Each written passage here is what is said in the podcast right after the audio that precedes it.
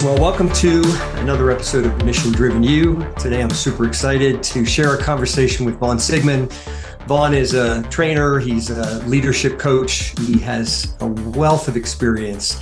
And we're going to drill down, especially into the whole idea of how to build uh, sales into your entrepreneurial journey, how to deal with the creation of a sales team, how to move from the individual solopreneur salesperson to to building a team and i'm super excited to share that with you all so vaughn welcome Will, thank you so much for having me today. I'm really, really passionate about what we're going to talk about today, and I can't wait to share it with the audience. Excellent. Well, as uh, leader, as listeners know, rather the question we always start every podcast with is, can you tell us the story of somebody when you look back on your life, you're like, yeah, that person, they made a real difference. I can't imagine being where I am without them. Yeah, his name's Ted Boswell. And Ted got me, I was given to Ted. I was promoted into this new executive position. I was so wet behind the ears, it was unbelievable. Ted, fortunately, is a very patient and caring man. But Ted took me under his wings and gave me the opportunity to, to learn from him. He was a sage advisor, but he also allowed me to make mistakes, but did not punish me for those mistakes. The punishment when I made mistakes was letting Ted down, not the mistakes so much. Yeah. But Ted always, and it's a, a, lesson I learned and still share with others today, is it's okay to make mistakes. Let's make sure we one don't repeat them but what did we learn from that? What did we learn from that mistake? And so he gave me a lot of a lot of the direction. I follow almost 50 years later but the the one thing that ted said to me and i'll i remember you know how we get these little snapshots of memories right? Absolutely. we can remember where we were and what we were wearing and and even this was from the late 70s but we were standing in front of one of my uh, one of my stores, and Ted says to me, "Vaughn, remember, no matter what business you're in, you're in the people business." And I still use that as my motto today because it just it's just the truth, and a lot of people just lose the sight of how important the people aspect of our our businesses are. Excellent. Thank you for sharing that. Yeah, we we often forget that we are where we are because of the people that came to us at certain points in our in our journey. And so I love that question, and I, I love the feeling. Or sometimes people sort of they're like, "Oh, I haven't thought of that person in a decade or twenty years or whatever." So thank you for sharing that. So I'd love to hear just a little bit about your journey. We're going to go more deeply into sales, sales leadership, entrepreneurship, and all that but just share share with us a little bit about your journey and how you got to this place where you're sitting we're sitting here talking today. Right yeah uh, i love to talk about that. So i, I spent 40 plus years as a, a, field executive primarily in retail. The last north of a decade was with carmax the largest yeah. retailer of used cars in the nation. And they were just and still are an amazing organization. And one of the things that I, I, said a lot while I was there, we, we, were in our early stages. I think we had 12 locations when I started, and we were trying to figure everything out. You know, we we had this this business, this value proposition, but how do we execute this? And more importantly, how do we scale it? And they had hired me. You know, first of all, CarMax didn't hire anybody from the car industry, so I was qualified for that. They brought me from Kohl's department stores and we really ran it more like a department store than we did a used car business. But it was all about scaling, figuring it out. How do we do this? And I've said it many times. The thing that I enjoyed the most about working for CarMax was they allowed me to be an entrepreneur. There was a very thin layer of bureaucracy there. There was me, my boss, and the CEO. We made decisions quick. We, we pivoted quickly. We learned. We, we, we punched. We jabbed. We moved on. But they gave me a lot of empowerment, which I just I thrived on, to be able to figure things out, put systems in place, put processes in place, utilize my ideas, but also it, it for the the the bulk of my career there, it allowed me to live in a world that I always have felt like I'm really talented in, and that's developing people, working on careers, working on leadership, coaching people. And, you know, I, th- I think I was coaching before there was ever really this whole coaching kind of concept out there. I was really working on a lot of careers because that was the fuel. That was the fuel to the scaling.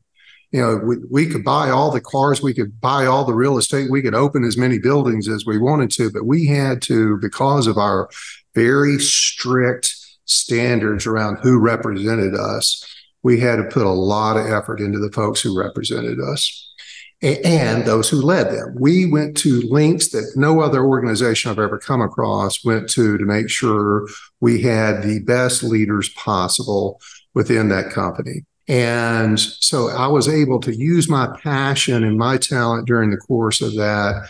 That was almost, it was almost effortless. And I, I was able to launch, I think, 19 best vice presidents into their careers. I, I, it was a north of 100 people we took from an hourly role to a, a management position during that time. Very proud of all that.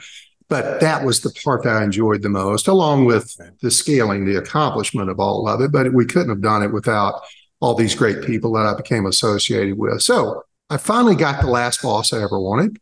I, I, I, loved him to death, but I did not want to be in the corporate world. And I won't bore anybody with how corporations change. They go from the entrepreneur scaling stage, all of a sudden it's running it by a checklist, and that ain't my bag. And but it was exactly what CarMax needed to do. So fortunately, they'd been good enough to me, and they had an early retirement program, and I took advantage of it. And so now what do I do? Well, all the fun I'd had at launching careers and developing people at CarMax, I said, well, hell, I can turn that into a business. but easier said than done. So I, I, I went about becoming a true entrepreneur and creating a business for myself. Uh, made a lot of mistakes. I've got some some skin knees and some some blanks in my checkbook that I wish weren't there, but that was all part of the learning tax. And very proud of what we've been able to build now and get to do every day what I love to do, which is what most entrepreneurs set out to do. You know, yeah, I love that story. I love that story. And as somebody that has owned two cars from CarMax, I'm I'm really grateful for, that part.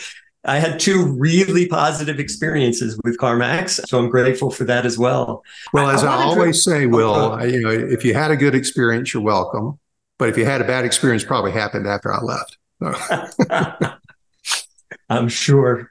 I, I want to drill down on something that I hadn't thought to talk about before, but I but I knew this in your story. You were an entrepreneur a little bit later in life. What was that like? You know, I think it was a great time for me to do it.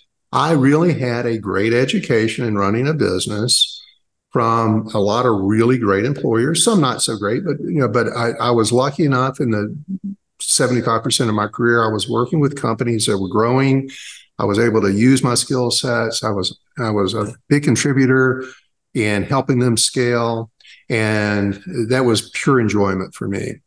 And so uh, that was that was an education. That was my MBA.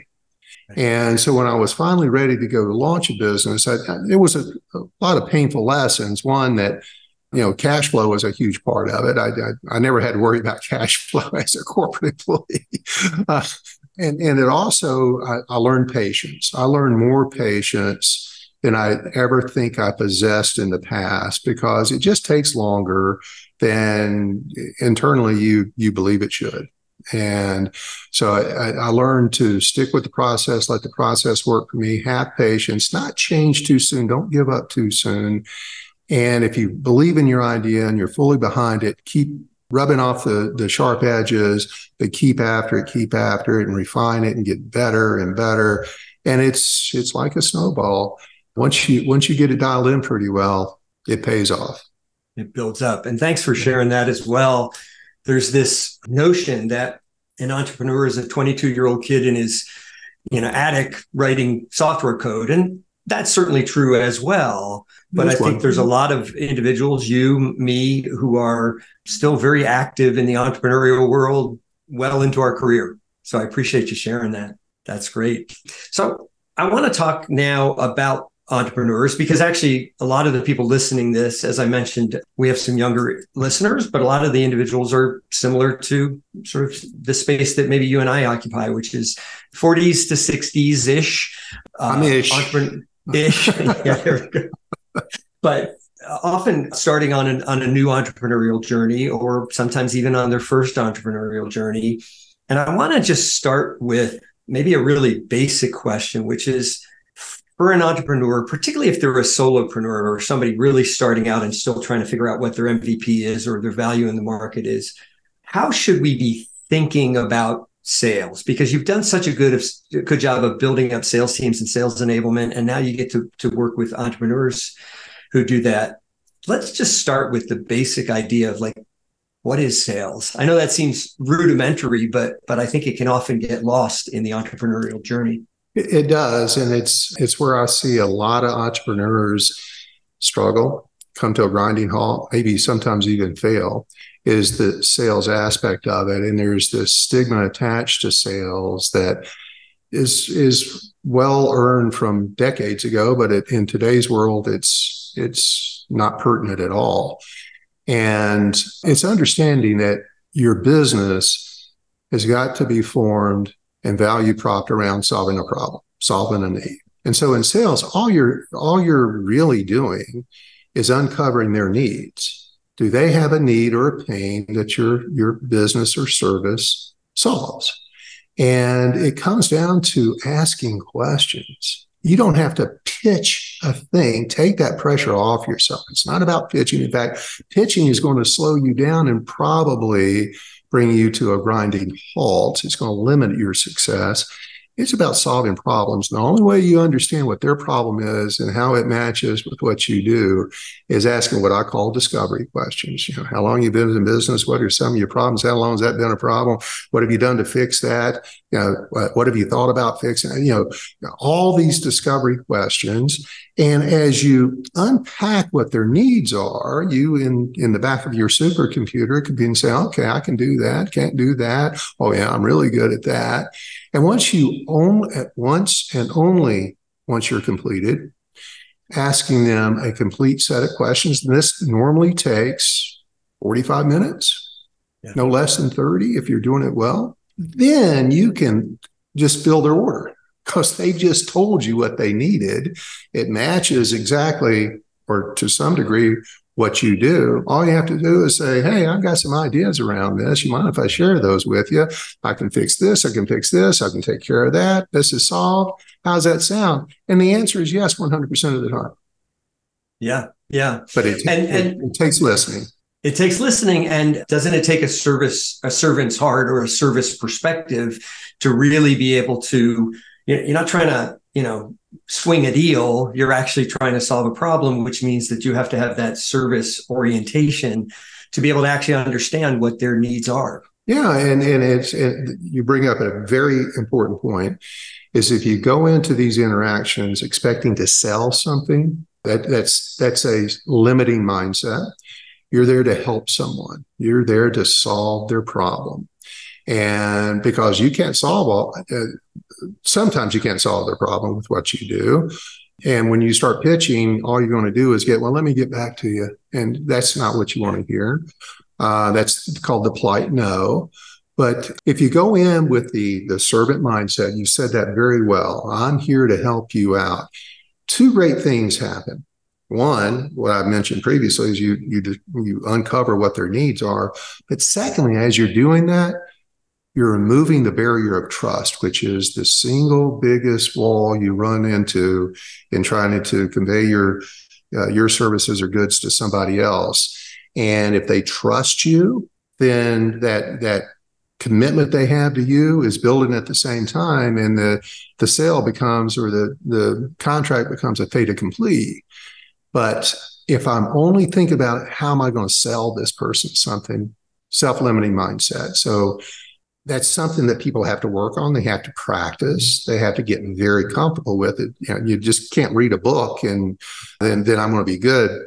You, it, it takes practice, takes persistence, takes a lot of a lot of patience, but you'll eventually find how to dial that in for you.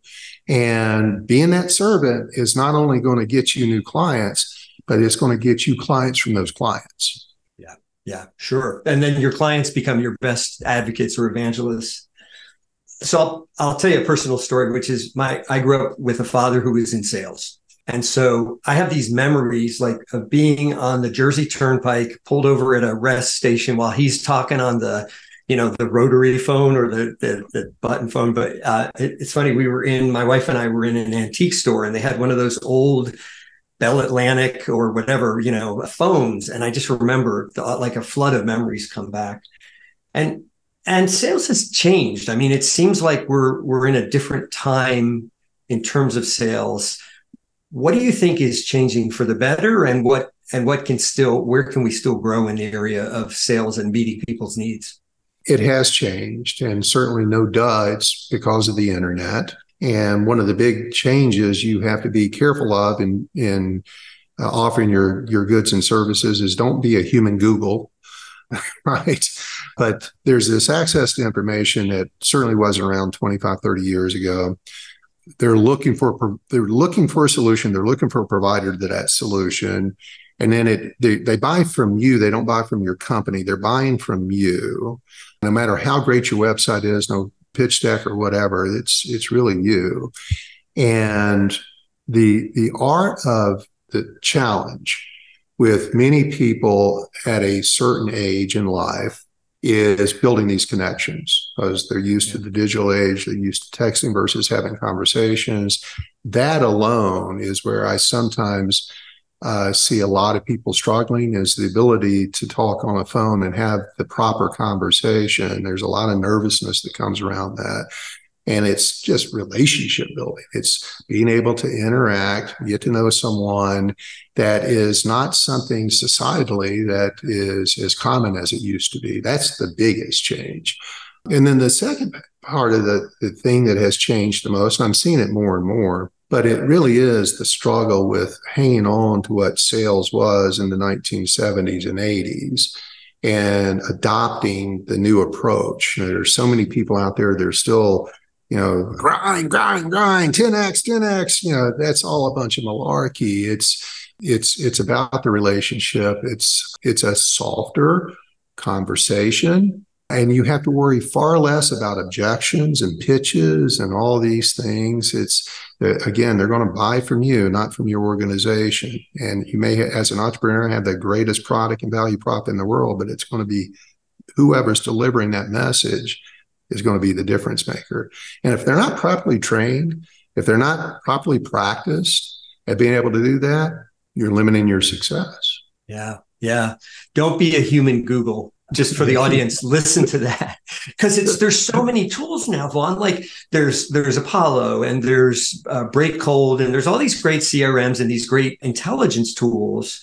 You can learn everything there is to learn, sort of in, uh, from data points on the internet about a person, but that's not the same as learning their needs, right? Yeah, that's yeah. a very human thing, and it's so many people under pressure, and I and I understand that they will without a plan, without a agenda of their own of how they want to approach offering their their services to someone. You suddenly have to take and maintain control of the conversation it's not aggressive, it's just smart, it's practice.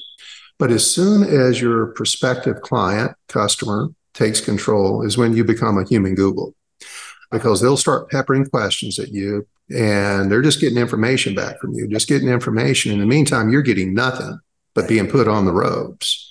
Right. And especially when it comes to the price, you know, so many people worry about their price.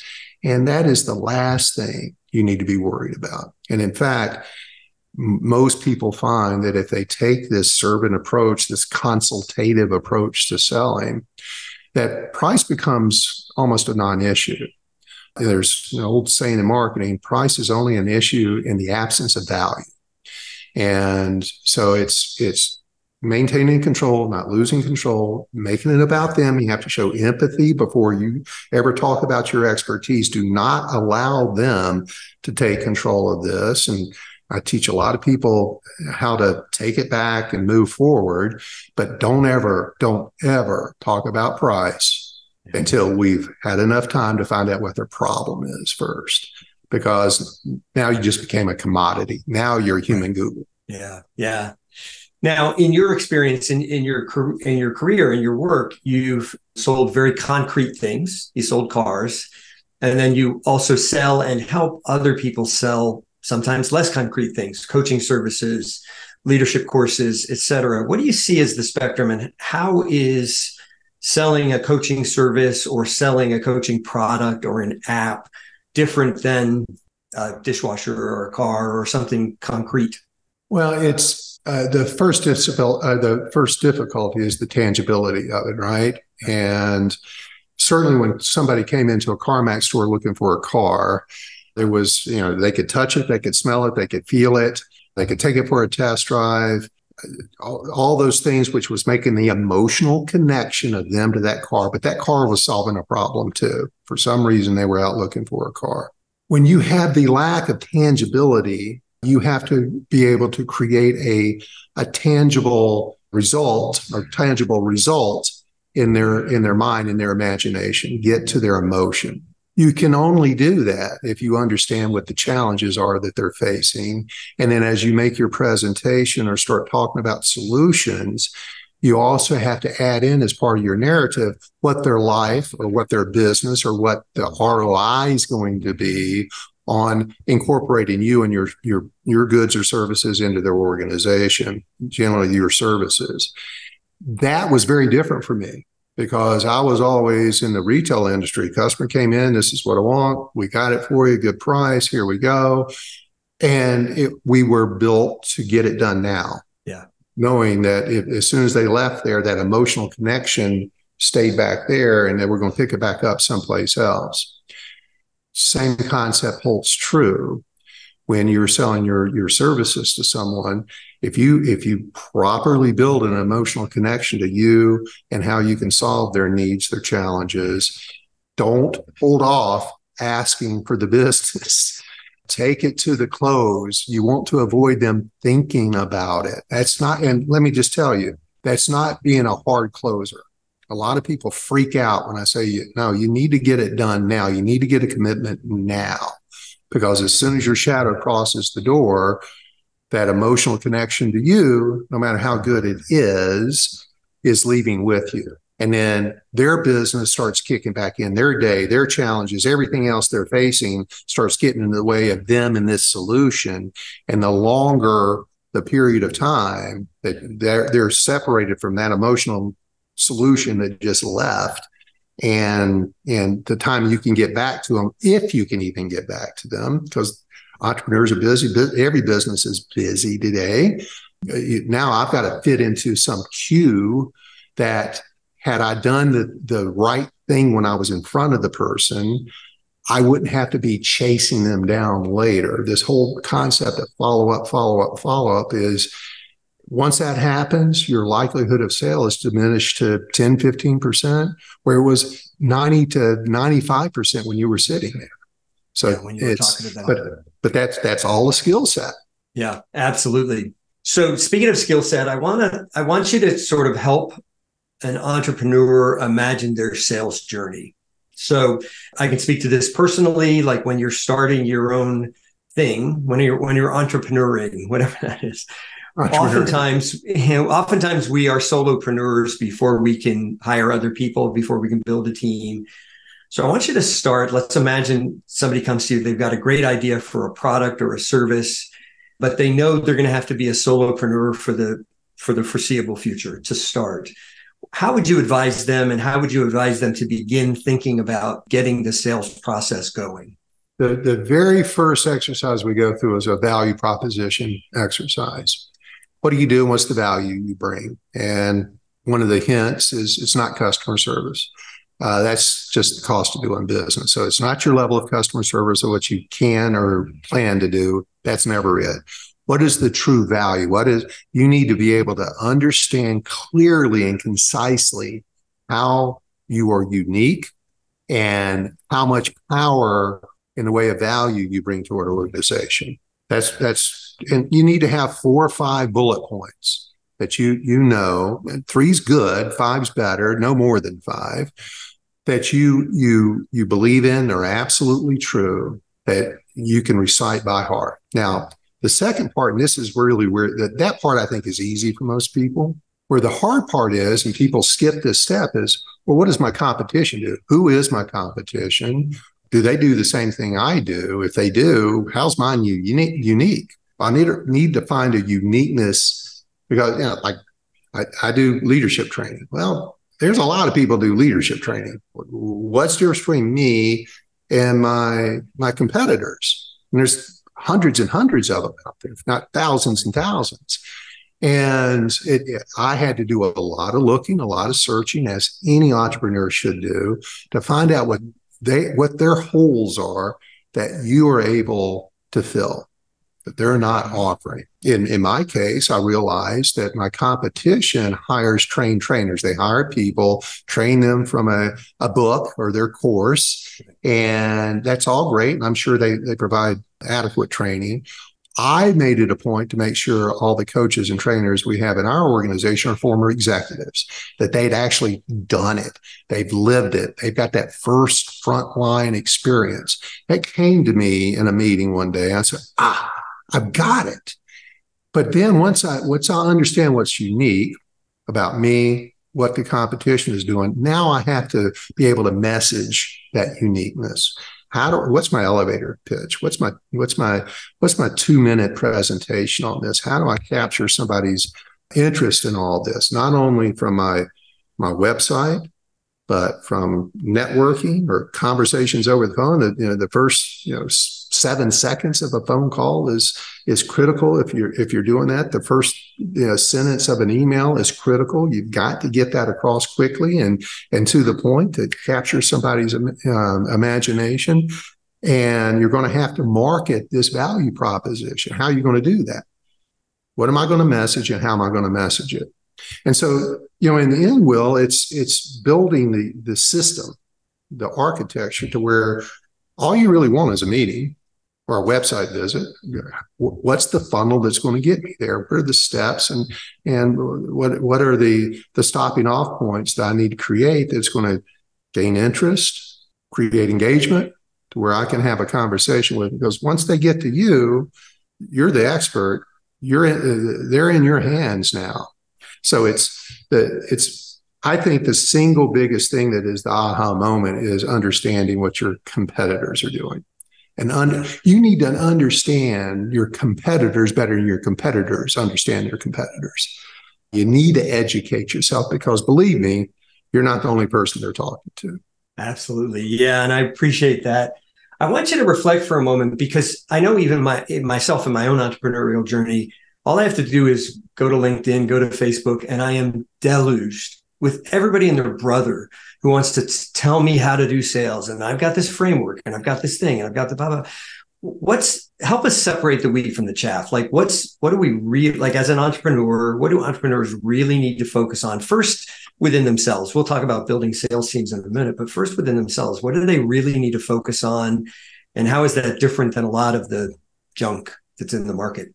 Well, yeah, there's most of that junk can be ignored. That's you know, the only people that make money off those programs or systems are the people selling the systems. It's rarely are you going to make any money off of that, and you can you can smell that out in how they message you. I mean, we already talked about it. Are they talking about them or are they talking about you? Do they understand your needs or are they talking about them? Right there is going to separate most of the C and D and and the failures from the rest it's very rare that somebody reaches out hey are you are you challenged with this? Is this you know a lot of my clients are facing this. Is that something you're facing? That opens up the avenue to yeah but you have to know what the challenges are because there's common challenges and you need to understand the most common of those challenges and the most painful of those challenges or the most costly of those challenges. That becomes your messaging. But it's as as you are messaging others as you are being messaged you have to be able to craft that copyrighted. And in today's world with AI, the copywriting, which used to be very expensive, is is next to nothing these days. And if you can, if you take all these components we talked about, build that into a good messaging system, and it's it's always has to be a multi-channel, omni-channel messaging system. And you need to identify where the fish are Where, where are your clients? Are they on LinkedIn? Are they on Facebook? Are they on Instagram? Or are they email? Are they at network events? Are they at conferences? Or, uh, or is it somebody I'm just going to have to cold call or knock on doors? Where are they? But I have to do all these things. I need to have a minimum of three, primarily five approaches to be able to capture the maximum amount of opportunities I could possibly have. And you need to, un- again, understanding your customer, where do they do, where do they reside? And it may be next door that uh, is a good marketing vehicle for you. It, it, it may be taking out uh, ads. It may be radio. It may be podcast. It, it could be a multitude of things, but you, it's not what you, you want to do. It's where they are. And then you need to understand how to fully maximize the, that approach. Most companies, LinkedIn is a is that's cost of doing business. I have to know LinkedIn because that's a great place to meet people. It's the 775 million people on LinkedIn. That's a pretty good marketplace to meet people. But knowing how to use LinkedIn's tools, which are very complex today, uh, it's very powerful. You can you can dial in your customer persona and find you know hundreds of them to be able to message. But then what if they're not on LinkedIn much? Well, they do read email. So how do I message them on LinkedIn and email? And uh, do is there some form of podcast that they would listen to? Do I need to sponsor that podcast, or hell, do I need to start my own podcast? Um, is there um, certainly uh, networking for many service based businesses, depending on what type of businesses you go to, is uh, uh, you need to be good at networking and understanding how to properly utilize networking. But it's, and then trade shows, or in most cases, conferences and trade shows, that is one of the sweetest forms of finding prospective people to talk to. And it, it's both networking and these trade shows similar, a little different. The, the deal gets done at the bar or at lunch, not because you have sponsored the, the Wi-Fi in the conference. It's not going to it's not going to get you noticed. It's meeting somebody at a bar, carrying on a conversation with them, but I have to be ready to have that conversation. I don't need to sound like a I'm pitching something all the time, but I need to be able to break the ice, carry on a conversation, and then take my discovery methods and apply that to a bar conversation. Sure. You know, like Carnegie said back in Winning Friends and Influencing People from 75 years ago, in order to be interesting, you need to be interested. The more interest you show in others, the more interesting you become, the more trust you build. And you need to become very good at that, right, Will? Yeah, absolutely. Absolutely. Now, I want you to put your sales therapist hat on for just a moment because some of the people some of the people that I coach, some of the people listening to this podcast are in this variety. They're often technical people who feel like they've found a solution to a real world problem, whatever that problem might be. But sales does not come naturally to them. They want to solve a problem, but they they they can't cross over that barrier to get from here's a here's a solution to a problem. And i i actually know people this would work for to here's the solution. I would like you to i'd like to be able to provide this solution for you which involves some sort of financial transaction. So how do you how do you counsel people in that uh, situation? So if if you're an let's just say you're an introvert you're a high c on the disc report and going out and, and meeting strangers is not something you're comfortable with. You need to find a salesperson and you need to find them pretty quickly. That's going to be an investment in your future business. I, I would avoid hiring a, a contract salesperson. They need to be an employee. They need to be part of the organization. So don't 1099 your first salesperson. That's something you can talk about later. But hire somebody, and that should be one of your first hires. Absolutely one of your first hires. But if you're someone who is willing to go out and meet people and talk to people, but you're uncomfortable with it, well, all growth comes with some level of discomfort. Uh, you know, pain creates strength. And you're, it's one of those where I've just got to suck it up. I've got to go up and swallow my self esteem. I've got to try it. I've got to be easy on myself, understanding I'm not going to be perfect at it. I'll be I'll, the worst sales call you're going to make is your first sales call. By the time you get to your 10th one, will you have missed some opportunities? Likely.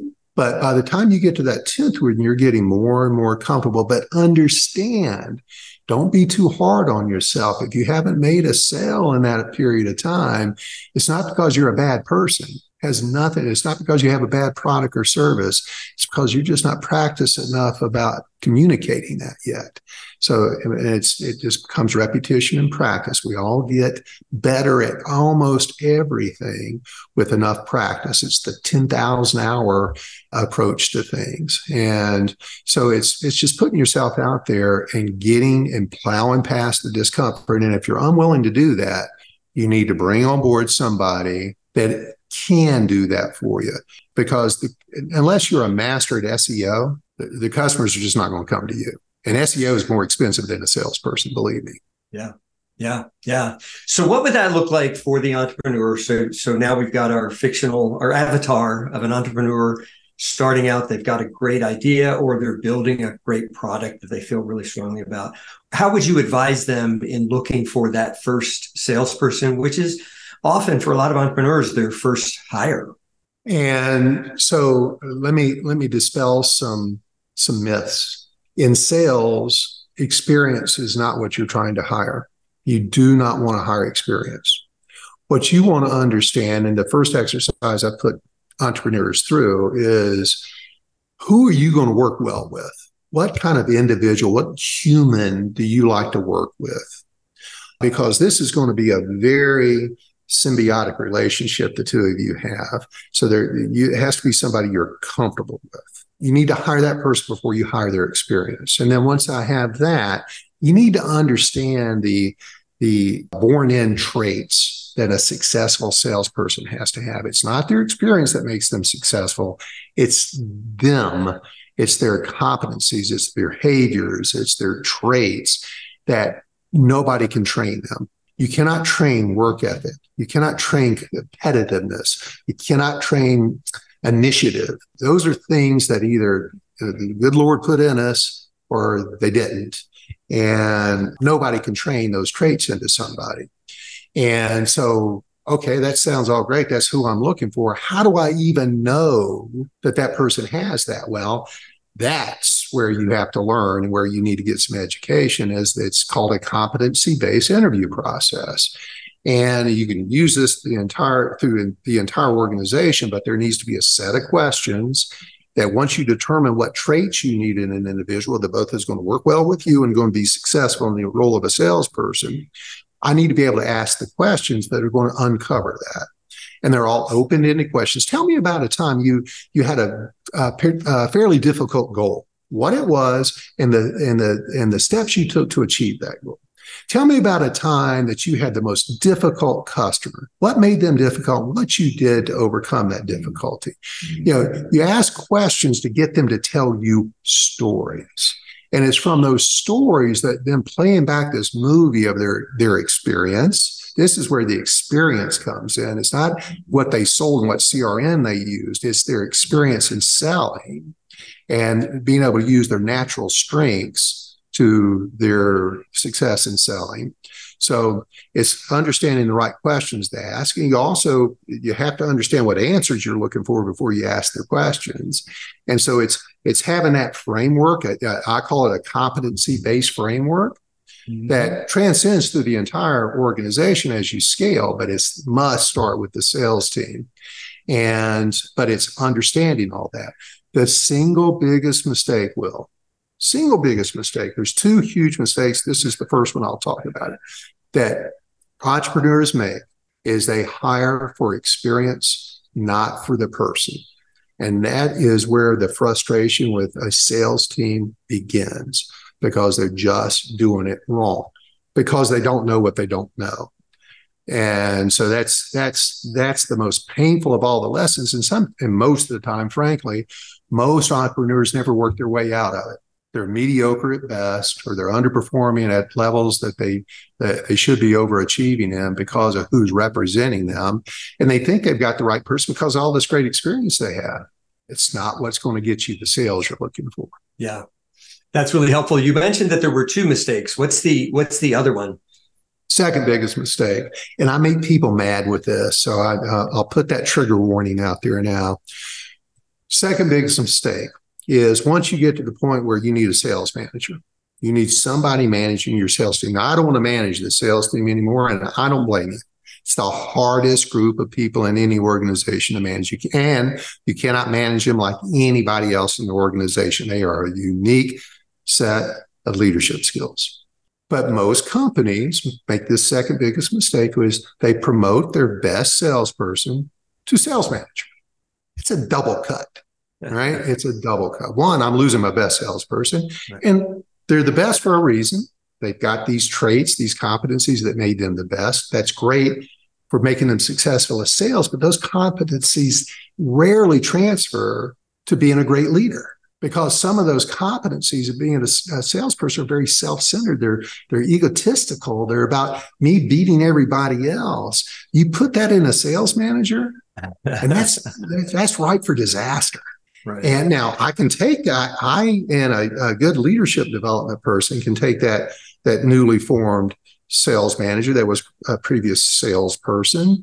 We, we can give them the skill sets if they're willing to make the changes to work on those leadership skills. But most think that I'm just going to promote my best salesperson and, and glory is going to follow. And it rarely ever happens. Does it happen? Sometimes, yes. Rarely does it happen. And then we scratch our heads and wonder why the sales team, why can't we hire good salespeople? Well, it's not the salespeople that's the problem. It's who's leading the salespeople. And you've got somebody that is does not have the knowledge, skills, and tools to be able to uh, to successfully lead a sales team through no fault of their own, because nobody's ever exposed them to those tools. Right. Well, Vaughn Sigmon, this has been a really great conversation, very inspirational, even for me on my own entrepreneurial journey. So um, sometimes I feel like I do this podcast to share great ideas, and sometimes I feel like it's my own kind of therapy. So this has been both, and I'm super excited to share this. Somebody's listening and they say, I want to connect to Vaughn. How do they do that? Well, uh, two ways. Uh, uh, join me on LinkedIn. I'm the only Vaughn Sigmon in the world, I think. So I'm easy to find or visit my website, rdltraining.com. That's Romeo Delta Lima training.com. Come check us out. If, you, if you'd like to have a conversation, reach out to me. I'd love, I'd love to speak to you and see how I might be able to help you out. Excellent. Vaughn, thank you. This was a great time together. I'm so grateful for your time and to share your wisdom with my audience. You're awesome, Will. Thank you very much. Appreciate you having me on.